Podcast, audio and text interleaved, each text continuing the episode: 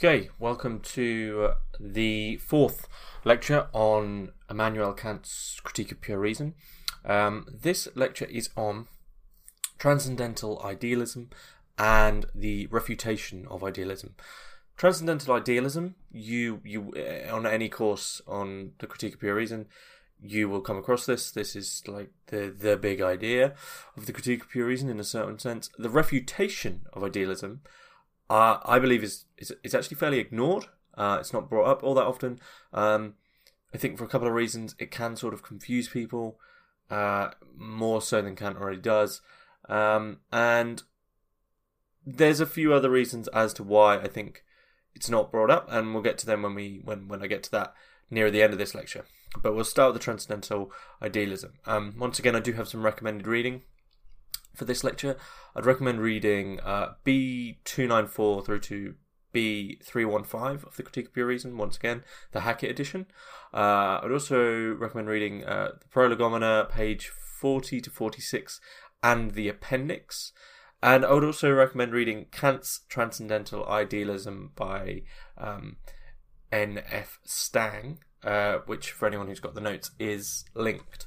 Um, and anyone who's sort of extremely on board with Kant with the idea of transcendental idealism feel it's like a philosophical direction that they, they truly believe in, they truly could work towards. I recommend Allison's book uh, on Kant's, I think it's believe it's just called Kant's Transcendental Idealism, and it's the renowned text as a defense of uh, the position itself, which which I will come to explain. Um, but anyway, let's dig in um, so, thus far, uh, especially in the last lecture on the transcendental aesthetic, Kant has claimed that space and time are part of the subjective intuition of the subject of ourselves, which, as noted, is in strict contrast to the presumed objectivity of space and time. Um, thinkers such as Newton and Leibniz, who, who understood that space and thus objects as that which are sort of independent of our experience and have, you know, they have these subjective characteristics. So Kant is beginning from these perceptions, from these representations, um, and the understanding that no one has this real access to the things in themselves, right? Once again, this idea of um, we have space and time as the foundational apparatus which allow us to um, represent reality. You know, reality isn't immediate, it's mediated by our senses, so we never have access to that original or or initial thing in itself. Um, so you have on the one side you have phenomena and phenomenal representation, and on the other side you have noumena and thing and the thing in itself. Um, so after the first edition of the critique is published, Kant is sort of charged with the idea that his work is in fact another form of idealism. This is what's put to him is that actually he's just brought forth another form of idealism, which we, we would have been talking about in, in terms of, um, t- to a certain extent, though, we will get to this Descartes, Leibniz, um, Berkeley, and Hume, and all this discussion of skepticism, idealism, and whether or not Kant has just brought another form of idealism that is the the external world is is is you know developed by a mind. Has he just brought another um, form of this forward? And Kant sort of says, sure, you know, that's fine. But he qualifies this by saying that what he's brought forth is transcendental idealism. He's a transcendental idealist. Now, what is that? So, by trans, Kant says in A369, by transcendental idealism, I mean the doctrine that appearances are to be regarded one and all representations only, not things in themselves, and that time and space are therefore only the sensible forms of our intuition, not the conditions of objects viewed as things in themselves.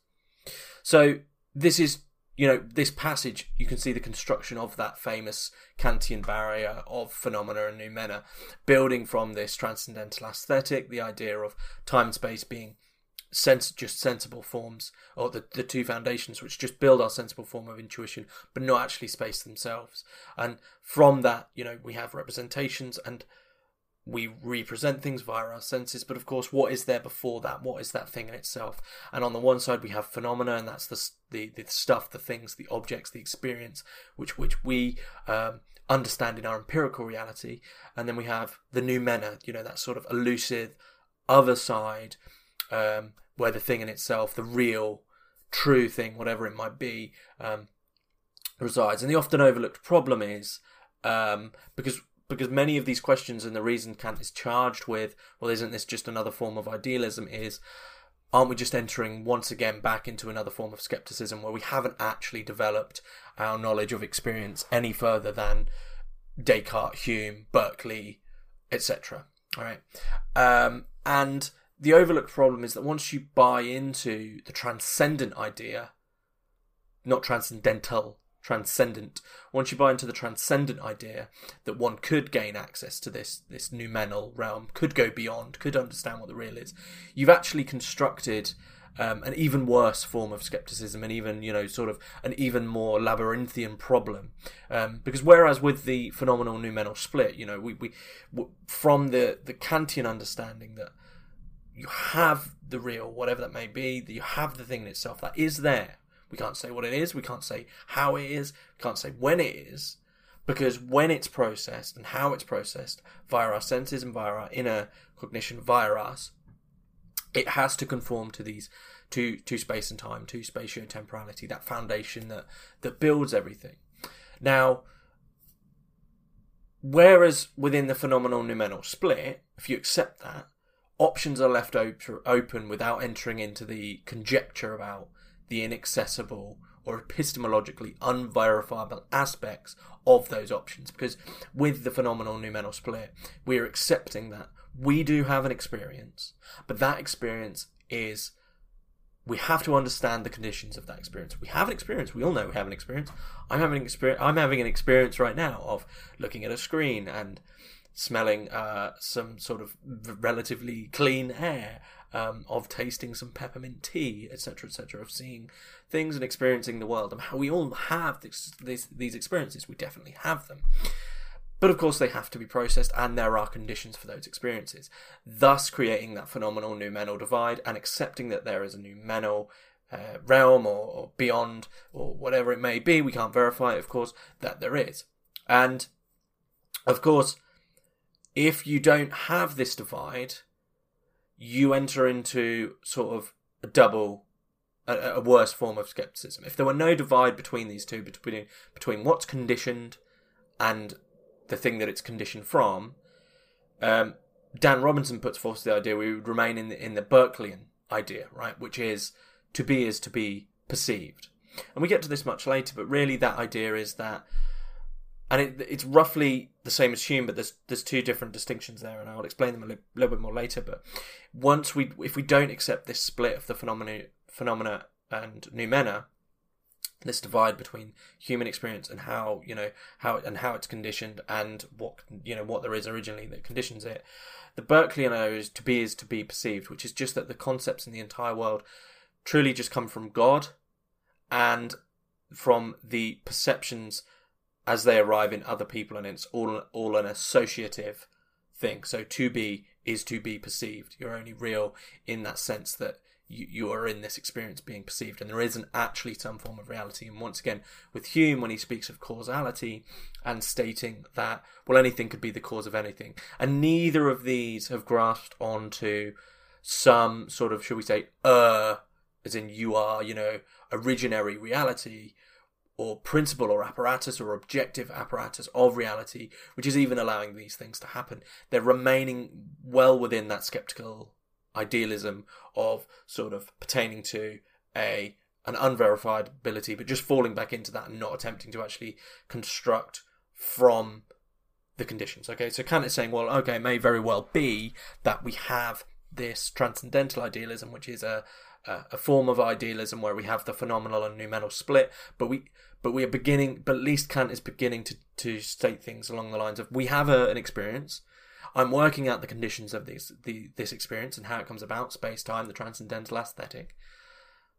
Let's begin from there. And so, transcendental idealism for Kant simultaneously provides proof for the claim that the objects of our our cognition are also empirically real. So, empirical in this sense should not be confused with sensible and non-sensible objects. Okay, as is the case with the distinction between immanent and transcendent. Okay, the empirical transcendental distinction distinction is one in which objects are not divided into different kinds. Okay? The very same object can be understood in both empirical and transcendental respects. When an object is considered empirically, it is considered from the human viewpoint, and as such, considered via our senses, and we have that empirical experience once again, which we spoke I spoke about in terms of synthetic a priori judgments. Uh, uh, you know, and this even though we still have that language of empiricism, which I think one needs to separate mentally from this, like it's an empirical fact. Because the problem, of course, is that the empirical experience from the human viewpoint is actually a representation. And this is once again back to that point of Kant's that saying, well, we rely on empirical science to to you know send rockets to the moon or um, I don't know something in his day. We understand that when we drop an apple, certain things will happen, etc., etc. We've developed a coherent scientific framework from this empirical standpoint, so there can't there must be something in it. So this is where you know uh, the only way we can work out things of reality from because it's the experience we're given. Um, so the empirical is the representation. It's that human synthesized process, uh, experience. And this is contrasted with empirically ideal objects, mental objects, hallucinations, illusions, etc. So space and time are empirically real for the fact that they are needed for us to have a, a, any intuition of reality whatsoever. But this reality is also to be considered real from our viewpoint. It is the reality we synthesize via our mode of cognition. Um, so transcendental idealism is immediately playing with what was built up in that last um, lecture about the transcendental aesthetic. Um, just going to move my camera down here and flick to the next slide. Um, um, so we are moving in so deeper now to the trans to, into transcendental idealism. So the distinction with respect to the transcendental is that the transcendental viewpoint is taken in relation to the conditions of experience. As I've said before, transcendental, just the simplest way to, to think about that is the conditions of experience. Okay? What are the conditions which allow the experience to be possible? Or put together in idealism, what are the conditions which allow for such an idealism to be possible? Now, the transcendental analysis of reality is undertaken then in, with respect to the conditions from which experience is made possible, as opposed to the experience itself.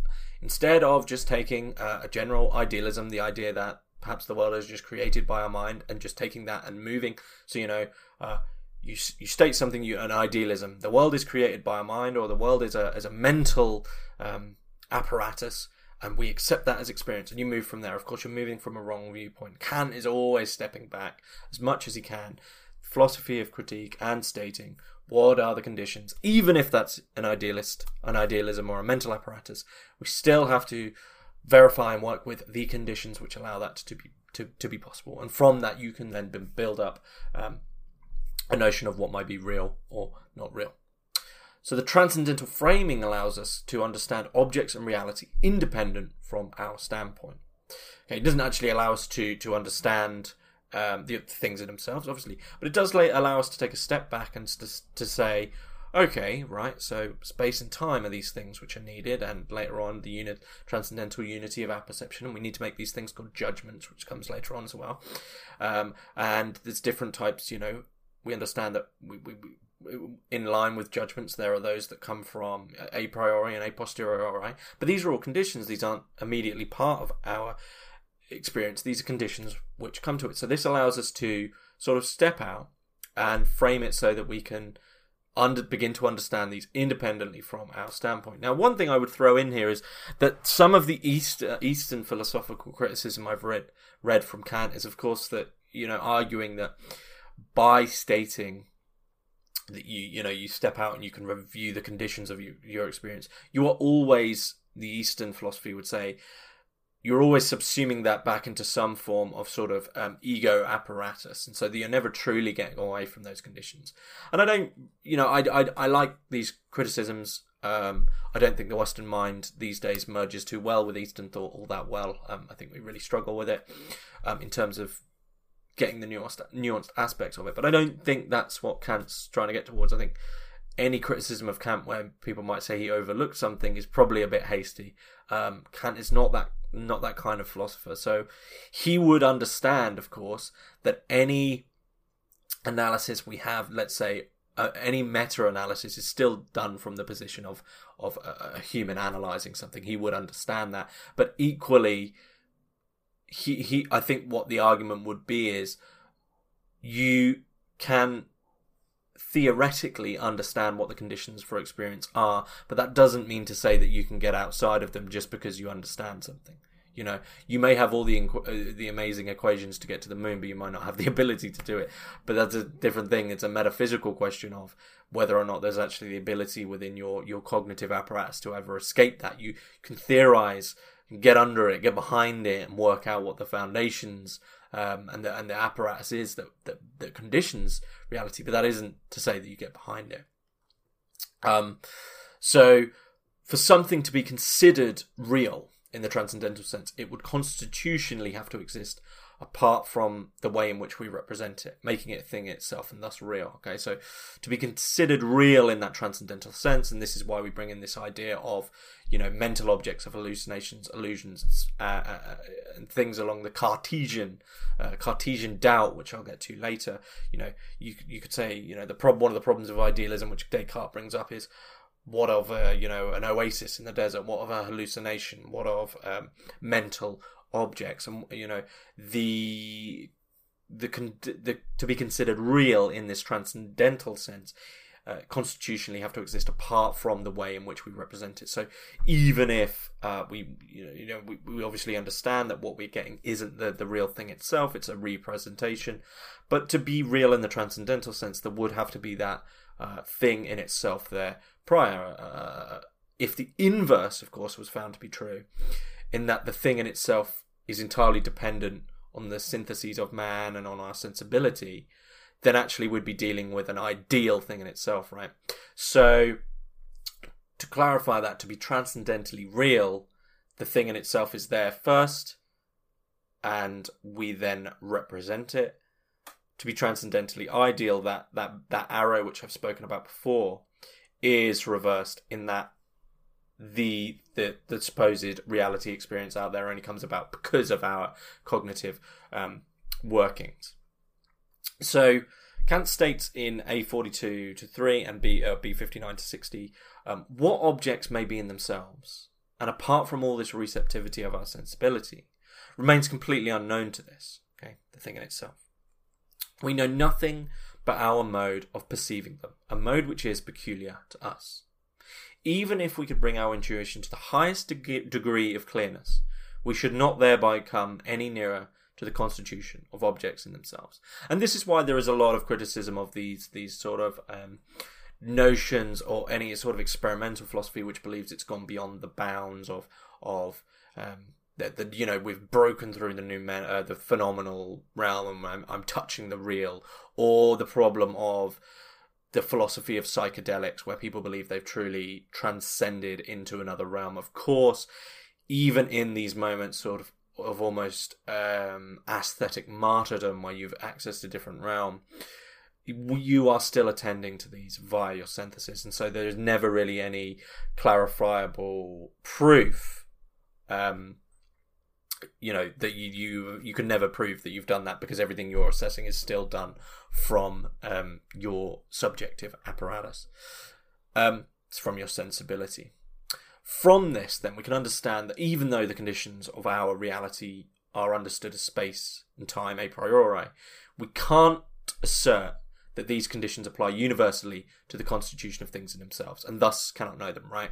Once again, this idea that actually space and time are just two foundational aspects to our existence. We can't apply these to other things. We can't apply these to the thing itself. And actually, we, I get into this a bit later and how this this becomes quite peculiar, and that the, the, you can develop Kant does develop some proofs from this. Basically, knowledge for Kant cannot be understood independently of the independently of the way in which it is conditioned for us by us, which allows for the notion of an empirical reality. Right, the split there is the knowledge which is conditioned via our syntheses, via our sensibility and, and conceptualization, those two things, uh, the sensibility and the conceptualization, which come together, which I spoke about last time, there is the empirical reality, which is that conditional reality of human syntheses. Right? That's reality one, the phenomenal world. And though it exists subjectively in relation to the transcendental, it has enough rigorized conditions to meet an objectivity in relation to the way in which man synthesizes. E.g., it has a priori foundations. There is enough objective data, therefore, can, with regards to space and time, with regards to sensibility, with regards to this sort of development of a transcendental aesthetic structure, to state that there is this empirically real, but only on this one side, we still can't get beyond um, reality. Okay, this exper- uh, experiential reality that we experience. That's the empirical reality, but it's still within the transcendental framework. Okay, so Kant makes it clear that the subjective objects of our spatio-temporal intuition could not exist via any other means. Okay, if the subject, ourselves, and thus sensibility, and that you know that which uh, uh, represents reality, were removed, space and time would vanish because space and time is is is, is only the foundation for us. It's it's it's what we need as human beings to develop reality, to synthesize reality, to create reality at all. If we were to go, uh, sorry, if, if, if the subject, yeah, if the subject was removed, as far as we know and can ever know, space and time too are removed. So there's an intimate relation between the subjective objects of human intuition and the transcendental things in themselves. The reason for the transcendentally ideal objects creates the legitimization of the empirical reality as a coherent subjectivity. Okay. Um, we can move to the limit of our subjective reality, whatever that means. We can write about it, we can talk about the conditions given that are allowed to us by our subjective reality, but we can't venture beyond the limit. It's the boundary. And once again, I would repeat that idea. You can't ever know you've gone beyond that boundary. If you've attended to some new form of sensibility or to some something beyond any of this because you will always be doing so via the same means of cognition via the same sensible processes so transcendental idealism then the thesis that the reality of our cognition is if mere appearance representation empirically real but transcendentally ideal Things cannot be known as they are in themselves. Transcendental idealism. The development of a split. There is an empirically real, experiential reality which humans collectively intuit. But those intuitions themselves, even though we can develop some coherent framework from it, back to geometry and synthetic a priori uh, judgments, they are still representations, and we still are not attending to the things in themselves. Okay. But that begs, um, you know, another split. Okay, so you can have transcendental idealism, things cannot be known as they are in themselves, but you can also have technically transcendental realism, right? That would be the objects have the constitution which we represent them as having. In principle, things can be known in themselves. That would be that the thing in itself is exactly as it appears to us. Okay. Um, now, I put that in there because Kant does actually clarify something here that it is a mistake to think about transcendental re- transcendental realism. Okay, he states, "We have sufficiently proved in the transcendental aesthetic that everything intuited in space or in time, hence all objects of an experience possible for us, are nothing but appearances, mere representations, which, as they are represented as extended beings or series of alterations, have outside our thoughts no existence grounded in itself. This doctrine I call transcendental idealism. The realist in the transcendental signification makes these modifications of our sensibility into things subsisting in themselves, and hence makes mere representations into things in themselves. So, really, Kant is stating that the transcendental realist is simply making that mistake of mistaking our representations for things in themselves. So, there likely is. I don't actually know this, but there likely is philosophers who've gone down the transcendental realist route. And I mean, you could look look at common Scottish common sense philosophy, which is actually, um, I believe, a lot of it was before Kant, but there's probably some neo common sense philosophy that comes after that actually follows this same route, but but plays still plays around with idealism.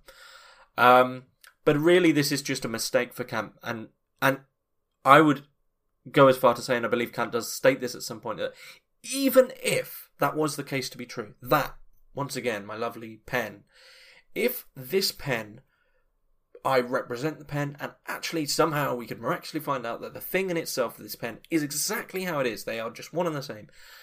The point is, because of the way we, we, we synthesize everything, we will never be able to know that. We just cannot ever know that. It's unverifiable. Okay. Um, of importance at, the, uh, at, this point is the idea, which is found in uh, A23, B37. Um, Kant indicates that spatiotemporality belongs only uh, to human mode of intuition, and it can't be applied to anything but the subjective reality uh, we inhabit. So, when you think of space and time, you know, I think just to clarify that when you think of the things itself, it don't begin thinking, oh, you know, maybe their space is really weird. Maybe this pen is like elongated and green, or in time this is like flickering around and the thing itself. No, no, no, no. Space and time are just just for us. Um, you know, space and time only form a reality under the limitation of the human mode of representation. And Kant argues uh, that because this is the case, um, it's also impossible for space and time to be the way things are in themselves. Okay, space, uh, space and time to be the way things in themselves are. Okay, because because we have already had to have processed them. Right, so Kant concludes because it is impossible for things themselves to be spatio-temporal, we can know that they are not. Okay, it's a very tight logic and seems like a big jump. Um, but if th- if things in themselves were of space and time, we would be able to know them because the foundations for our existence are of space and time. Though therefore things in themselves are not spatio-temporal. Which begs the question, what the hell are they? Unfortunately, I don't have the answers. And we can't have the answers. Um, just before I move into the refutation of idealism, I want to have a little, just a little play around with this idea of space and time and transcendental idealism uh, and the geometric argument for transcendental idealism, right? So we know in our subjective reality, this empirical reality, which is still beholden to representations. We know two straight lines can't enclose a space. Okay, two straight lines. They go. Okay, can't enclose it. Can't can't be done.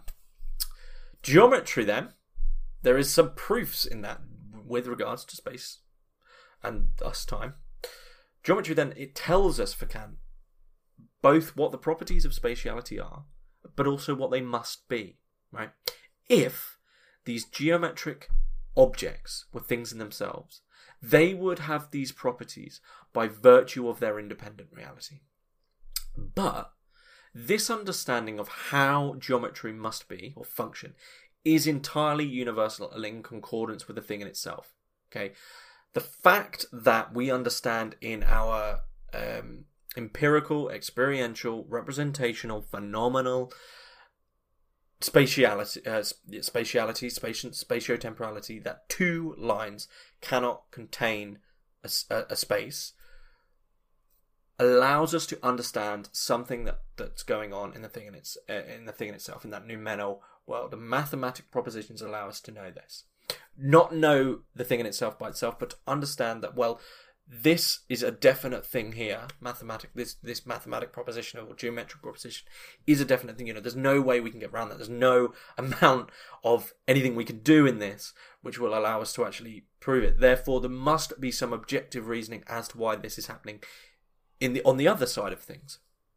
Okay, so they're very, you know, the very existence of a thing in itself, proven abstractly, in this way by our synthetic a priori process proves that they must also act in the same way in relation to appearance. And as such, the proof of transcendental idealism then lies in our ability to only know they are that, that via our representation of them in space, proving the intimate connection between the two aforementioned modes of transcendental reality, the idealism and the realism. Okay, something in this synthetic a priori proposition. You could think of two lines in space that just can't ever do it. We could think that one plus one equals two. This is a synthetic a priori proposition, and thus has this connection which isn't reliant on the experiential spatiotemporality, and thus borders these two zones because the the, the you know the, the the the function or the mathematical um, not even a proposition, the math- mathematical truth of 1 plus 1 equals 2, 2 plus 2 equals 4. Such a foundation of mathematics has allowed us to build bridges and thus affect the empirical world in a degree which creates some form of coherent framework for us to work with it.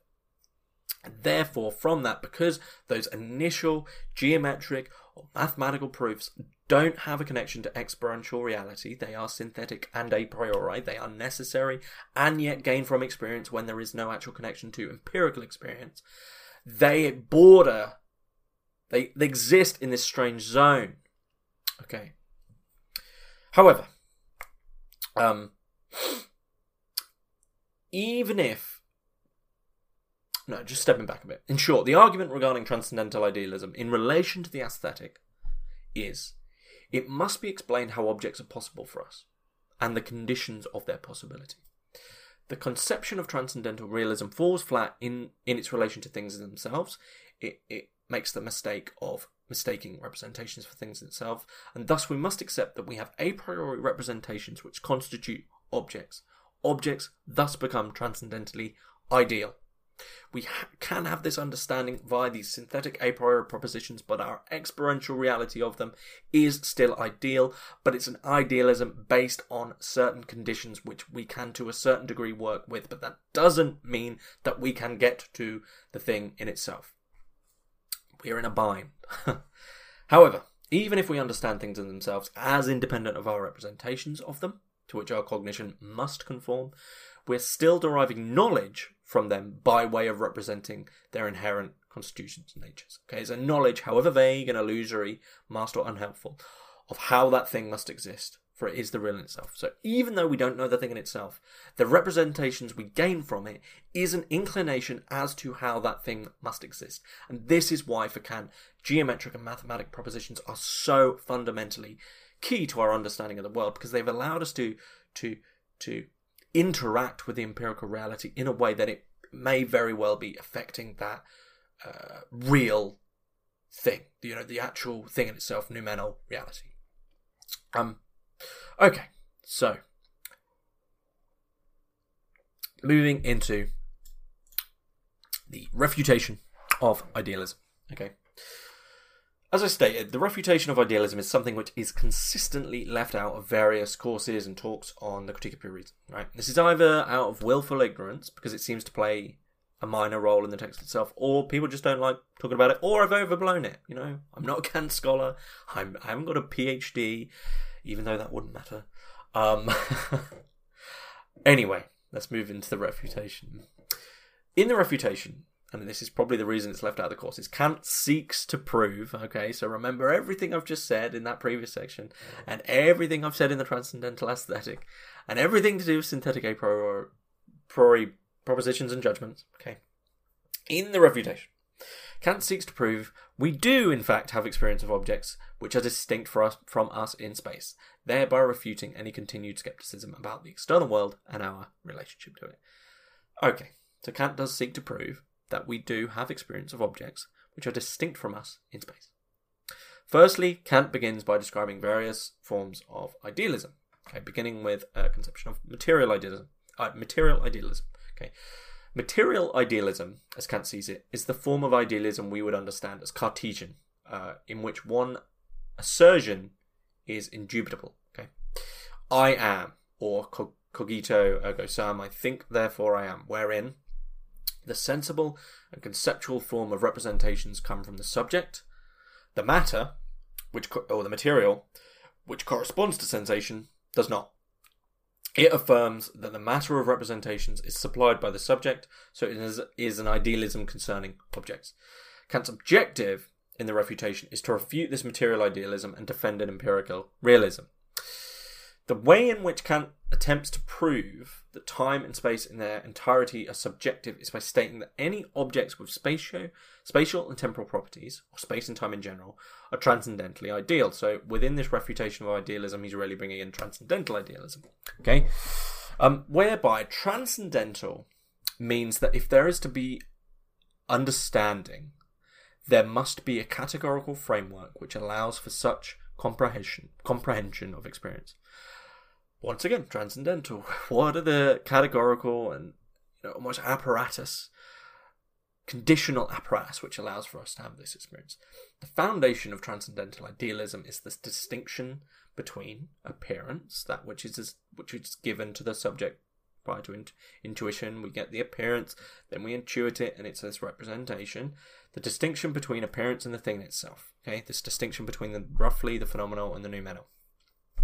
But for Kant, there must be a categorical framework which allows us, for instance, to make the calculations which allow a bridge to stay up, which I just spoke about. That's why I brought in that geomet- short section on geometry. Okay, and thus what will happen in the the external world. There must be some formal objective apparatus which allows us to be able to make co- consistent, coherent, empirical observations and theorizations which allow you know a bridge to stand up, a wall to stand up, etc. Okay. Okay, what are the preconditions, Kant asks, which allow this? Of course, this is already taking for granted the fact that we have already altered the external world. So, how does Kant prove the external world is there in the first instance? To do this, Kant first states that any awareness, inner, inner awareness, as we find in Descartes and Berkeley, actually requires an awareness of an external reality. Let me repeat that. Kant puts forth the idea that any inner awareness requires an awareness of external reality. And any inner awareness requires external awareness. It is only by way of our experience of the outer world that we have this inner world. And this is why Kant states he is turning idealism against itself. Because idealism is obviously generally thought of as the world is created as a mental apparatus. But here we go. You know, Kant's playing around. He's going mad. He's he, he, he he's turning idealism against itself by saying that the very apparatus which we supposedly would make, which is conditioned, is actually the thing which conditions what we get. Right, once again, it's that arrow brought in right in the very first lecture is being reversed very, very cleverly. How does he do this? Kant argues that all objects of our subjective intuition are inner objects and thus temporal. Okay, or outer objects and thus spatial and temporal. Um, when we have an outer object, sensibility, uh, external object, outer object. Um, there it is. In, uh, it's in the sensible world, and it is the inner process, the, the, the, the object as it is as an inner object or an, as an inner process is the thing which puts this, this, this in order into a coherent sequence. Uh, in very roughly, inner temporality, outer um, spatiality. Okay, all spatio-temporal objects are appearances, and since they are all that are given to us as the foundations of reality are time and space, all objects for us as appearances, representations, are transcendently ideal. We are conscious of ourselves in time, but such consciousness within time presupposes something permanent in perception. One is fixed in time. Variations in time, things moving, objects passing against one another, uh, objects passing against other stationary objects, this, you know, presupposes a permanent background for them to move against, almost in contrast. Okay, and so you see, without the movements movement of objects in space against some fixed background, there cannot be perceivable time. If there was nothing for this to move against in contrast, we would not be able to think about what the hell duration or time is. There would there cannot be such a thing as a sequence if there is nothing for a sequence to be in contrast to. Okay, so without the movement of objects in space, there can't be perceivable time, and thus no ability for apprehension. There is no way for me to perceive the passage of time without me being able to apprehend what the hell that going from here to here means. Okay, as you can see, then, this is clearly counter to the idea that the mind has access only to its own internal states. It has to have access to the external state of this object to be able to even verify whether or not this internal state of time and succession makes any sense. Whereas in Kant, we find this reversed, whereby those internal states, as I said, are only made possible by the apprehension of these external states, the reversal of that arrow of idealism. These aren't subjective conditions to a certain individual, but the necessary, the spatio-temporally necessary and universal conditions for there to be a state of mind for each individual at all. Okay. So, the refutation of idealism from that proposition that these external states are needed for there to be uh, a coherence of internal states, of internal time. Kant begins by, just minimize my camera a little bit here, there, by taking on some previous forms of skepticism, because this is what we're talking about when we're talking about the, whether or not we can know these internal or external states. We're talking about being skeptical of them. So Kant divides the, the, the aforementioned material idealism into two sorts, okay? Um, or two forms of skepticism, really. Firstly, for Kant, there is the dog, what he calls the dogmatic idealism of Berkeley, which declares space itself to just be impossible and hence the things in space to be imaginings. That is, material objects for Berkeley, or Berkeleyan skepticism, have no independent being but exist only as concepts of God's mind and as perceptions of those concepts in other minds, in other people's minds. To be is to be perceived for Berkeley. Um, and for Kant, this form of idealism is said to be unavoidable only if one regards space as a property that belongs to things in themselves, thus making it a non entity but actually space does belong to uh, appearances because I understand via appearances and representations that well, appearance and then representations that this object is in space and this external state of spatio succession is what allows me to have these temporal uh, this temporal coherence. Secondly, there is the problematic idealism of Descartes or Cartesian skepticism, uh, which asserts that the external world is doubtful and indemonstrable, inferring that any knowledge of the external world is dubious as it is inferred from inner states to outer objects. Or we are unable to prove by direct experience an existence apart from our own, and thus are always within our own experience. Uh, so, very classically, Cartesian doubt. Um, I'll take my pen, but Descartes took a um, uh, a, a, wax uh, a wax candle and just kept doubting it you know, how can I know it's there? How can I know it's this color? How can I know it exists? Could be a dream, etc., etc. Um, this is Cartesian, Cartesian doubt, Cartesian method. Keep doubting. Um, Kant believes this is actually reasonable uh, in that it permits no decisive judgment before proof has been found. Right. So, to a certain degree, there Descartes is saying, well, how can I know this? But he isn't actually directly taking on conditions. He's still retaining it within this subjective framework that keeps it all very human. Um, a, a, you know, Kant's okay with it because it permits no decisive judgment before proof has been found, a pr- proof that is reliant not just on our imagination. So Descartes is trying to prove through this doubt, well, how can we ever make sure, ever make sure that we are actually, ex- you know, almost external to our own subjective intuitions of something, right? It's like, um, how can a representation sort of vindicate its own representation? You have to make sure that you are actually coming at it from an objective angle and not just relying. You're not just proving subjective uh, intuitions from those subjective intuitions, right? Like a dog t- chasing its tail. Um, so these two forms of skepticism um, are sort of subsumed together as material slash empirical idealists. Both assume that immediate objects are subjective rather than empirically real, hence the idealism and both then infer that external objects come from knowledge of inner states. Okay. So the immediate objects for, for Berkeleyan and Cartesian skepticism are idealism. Okay, these are states to be as to be perceived, or this could be a dream or an illusion that there isn't ever found, even though it in Kant still remains because it's transcendental. Gotta emphasize this within the phenomena, phenomena and the representational framework there isn't this empirically real thing which isn't reliant on in a, uh, in a, there, there is this empirically real thing which is not reliant on just inner states. Okay, Kant argues that Descartes fails to leave idealism as everything that is inferred within the Cartesian manner is done so in this solipsistic view. Right? He doesn't he doesn't leave idealism because it's once again it's like the subjective idealism proving its own theories via that same subjective idealism without ever actually having some empirical reality to to sort of anchor it. Okay, thus to dispute to disprove, refute these forms of idealism, Kant needs to prove that, and in his words, B257, even our inner experience, which for Descartes is indubitable, is possible only on the assumption of outer experiences. Um, I have misspelled the quote on there, I've put an extra E in there accidentally.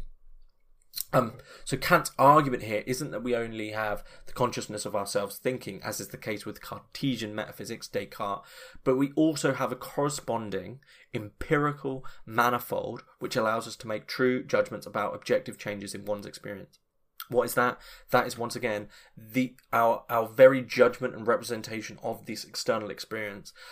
The arrow is reversed, and that is how we understand inner experience. Thus, Kant directs his refutation solely against the problematic idealism.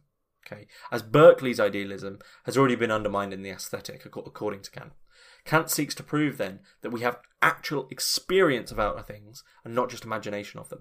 That experience of outer things, which is still just representation, is that very refuta- refutation of idealism, not non transcendental just normal idealism or Cartesian idealism, that we do have experience of these, and it's this representational experience or intuited experience of this external world which allows us to actually have this inner experience. And Kant begins that by assuming that one is conscious of their own experience determined in time, B275 uh, again.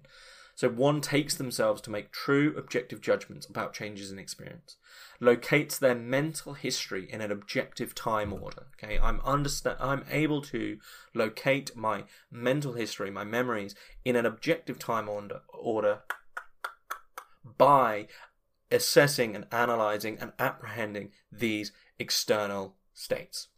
Okay, such an awareness presupposes something determinate and permanent in perception. And since all that is intuited is merely a succession of my representations, this permanent thing cannot be inside me. It is not an intuition of me.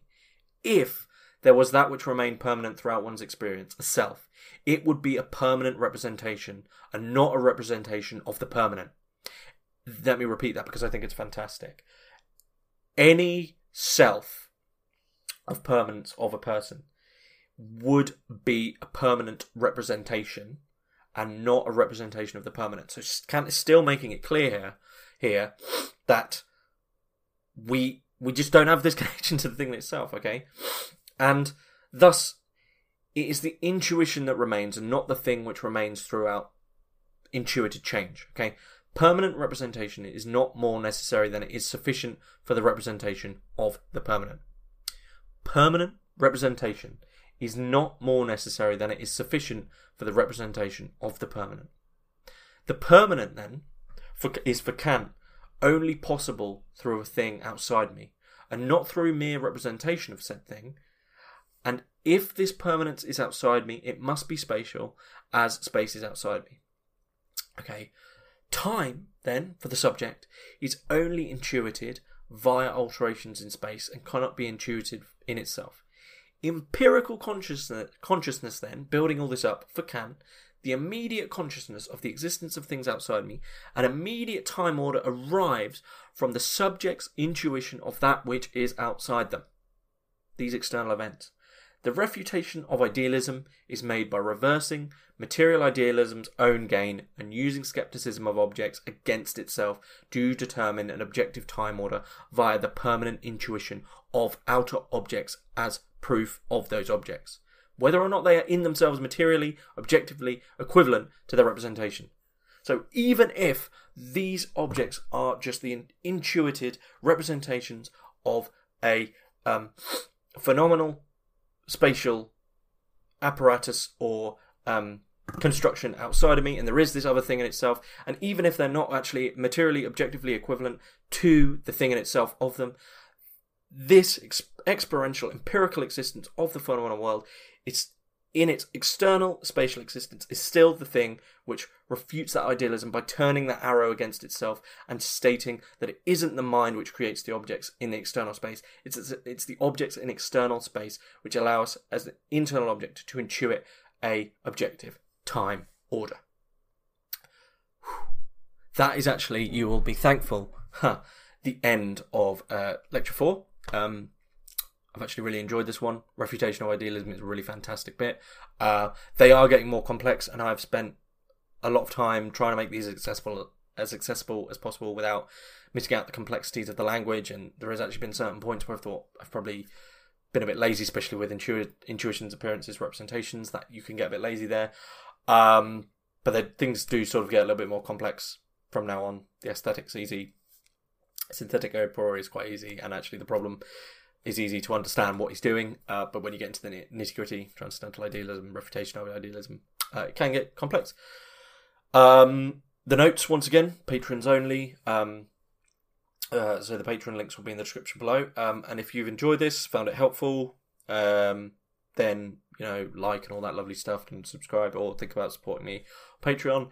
Um, I will, yeah, soon have sort of recorded um, most of these lectures. So if there's any texts in the continental tradition specifically you might like me to tackle, um, please let me please let me know, and I'll sort of jump to them. Uh, but if not, I'm just going to sort of go through um, the entire history of continental philosophy and just exp- and, and talk to you guys about it. But anyway, um, yeah, thanks for thanks for listening, and I'll see you see you next lecture.